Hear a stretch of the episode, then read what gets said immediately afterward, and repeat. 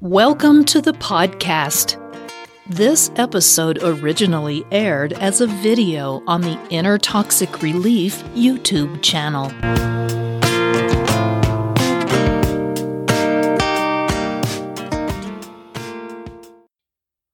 Inner Toxic Relief presents Seven Reasons Why Narcissists Are So Paranoid.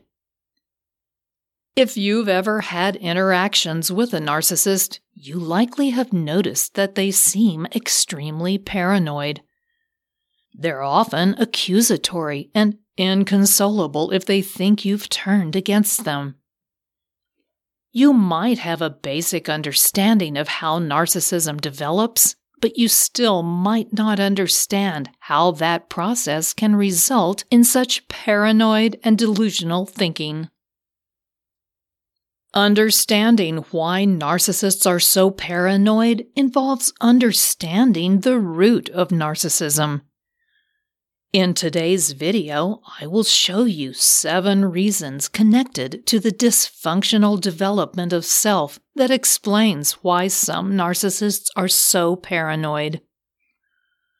Let's get started. Number one, no internal agency or representation. As explained in a 1991 study conducted by experts in the Department of Psychiatry and Behavioral Sciences at the University of Health Sciences in Chicago Medical School, narcissism develops as a result of certain traumatic events that compromise what is called the ego ideal or cause the loss of self object relationships.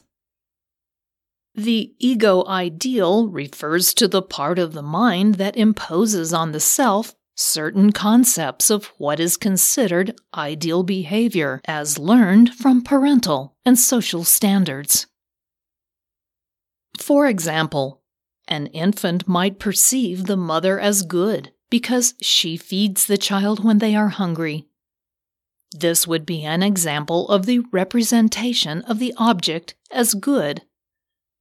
The infant might further perceive him or herself to be good because their mother takes care of them.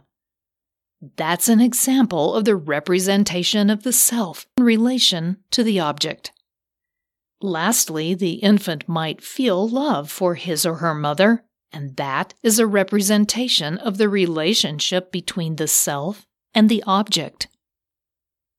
When the self object relationship is damaged along with the ego ideal, the self becomes dislodged from the internal agencies and representations that ultimately support the self. Without a healthy concept of self that is connected to internal support structures, it becomes impossible to adopt meaningful goals and make good choices. The narcissist then experiences a reduction in hope, aspiration, and affection. They feel lost, and because of that, they become attached to the paradoxical sense of security they experience with paranoid delusions. There's security in the acceptance that everyone is out to get you. Number two, unsupported self.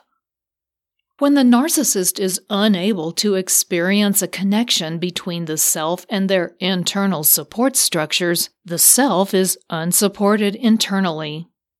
That leaves the narcissist with little choice but to turn to external sources of validation. Normally, the self is born when an infant experiences healthy exchanges with caregivers while internal psychic structures are developing. The narcissist, however, doesn't experience healthy exchanges with early caregivers, and as a result, the self is never fully developed, leaving the narcissist to struggle with self expression.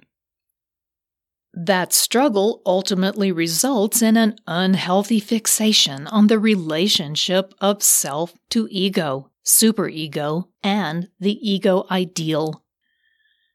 Since the self is not connected to those vital internal supportive structures, self expression is vulnerable, and that gives rise to paranoid phenomena. Number three, focused on false image. Without a genuine sense of self and loss of connection of the self to internal support systems and representations, the narcissist cannot comfort themselves, nor can they support their own self esteem. To support their self esteem, they must turn to other people for external validation.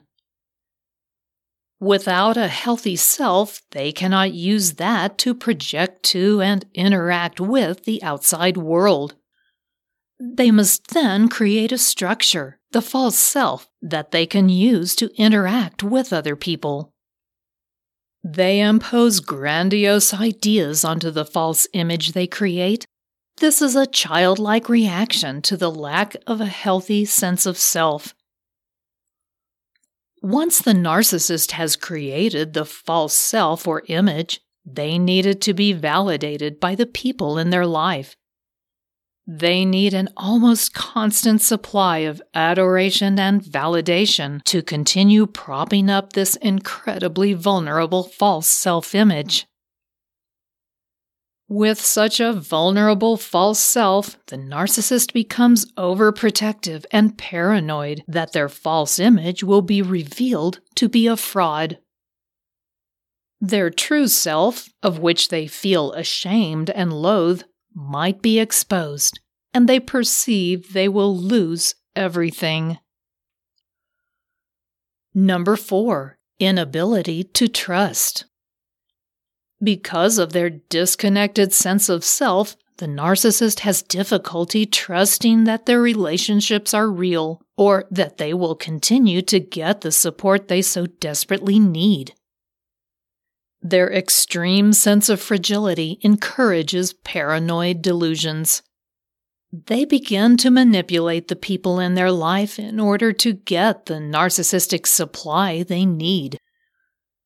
As with most people, the narcissist begins to believe that everyone experiences the world in the same way they do. They believe that people are manipulating them just like they do with their loved ones. They also come to believe that others don't understand them and are always trying to undermine them. This only feeds their paranoid delusions even more. Number five, rigid thinking. Given the dysfunctional development of self that the narcissist experiences, it's not surprising to think that they would be very rigid in their thinking. They must almost constantly tightly control the events and situations in their life. They need their loved ones to validate them, but their rigid thinking leaves little room for compassion empathy, and understanding. That makes them unable to relate to people in a way that takes the other person's feelings into consideration. Their rigid thinking makes them very inflexible with regard to other people's behavior. They come to believe that other people are against them and trying to undermine their sense of superiority. Any deviation in the behavior of another person, anything that differs from their high expectations, generates disappointment, distrust, and causes the narcissist to lash out. When they experience that letdown, it feeds their paranoid delusions and they strike out in self defense. They devalue even the people they say they love the most this is often when the narcissist's victim sees their true colors. Number six, hypersensitive. As you can imagine by now, the world of the narcissist is very fragile and extremely dependent on the people around them. They need external validation, but they have no ability to trust others, and they have no way to soothe themselves. They become hypersensitive to the slightest indication of criticism or threat to their false image. That hypersensitivity leads them to misinterpret anything you might say, and that feeds into their paranoid delusions. Number seven, inability to acknowledge facts. The final trait that encourages paranoid delusions is the inability of a narcissist to acknowledge facts. At the heart of their mental condition is a false image and the grandiose ideas they've imposed on it. It's a house of cards they've built and are projecting to the world. What's more, lying and manipulation are tactics that are vital to their fragile self esteem they must convince everyone in their world that they are all the grandiose ideals they've imposed on the false image. They need them to confirm that for them in order to sustain their self esteem. The narcissist can't face anything that is contrary to their false sense of self, nor can they consider even the slightest criticism to be valid. It is an existential threat to their self image. The possibility of facts that would show them to be the fraud they consider themselves to be, or falsify the grandiose ideas they've created about themselves, is a genuine threat to their fragile mental state. They simply can't even entertain them, and as such, it feeds into their paranoia and makes them hypervigilant and extremely defensive. They respond with a narcissistic rage at even the most gentle criticism. Their goal is to ensure you never dare to question them again.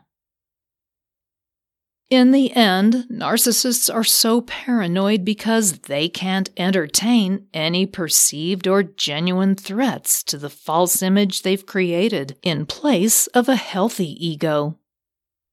They must remain constantly vigilant, and they see everyone as acting out of the same motivations as they do. That makes them very paranoid and very defensive. If you enjoyed this podcast episode, please give it a positive rating and review at the same location that you downloaded it.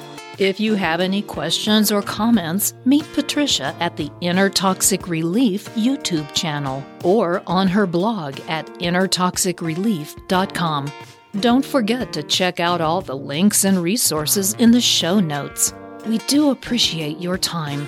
Thank you, and we'll see you next time.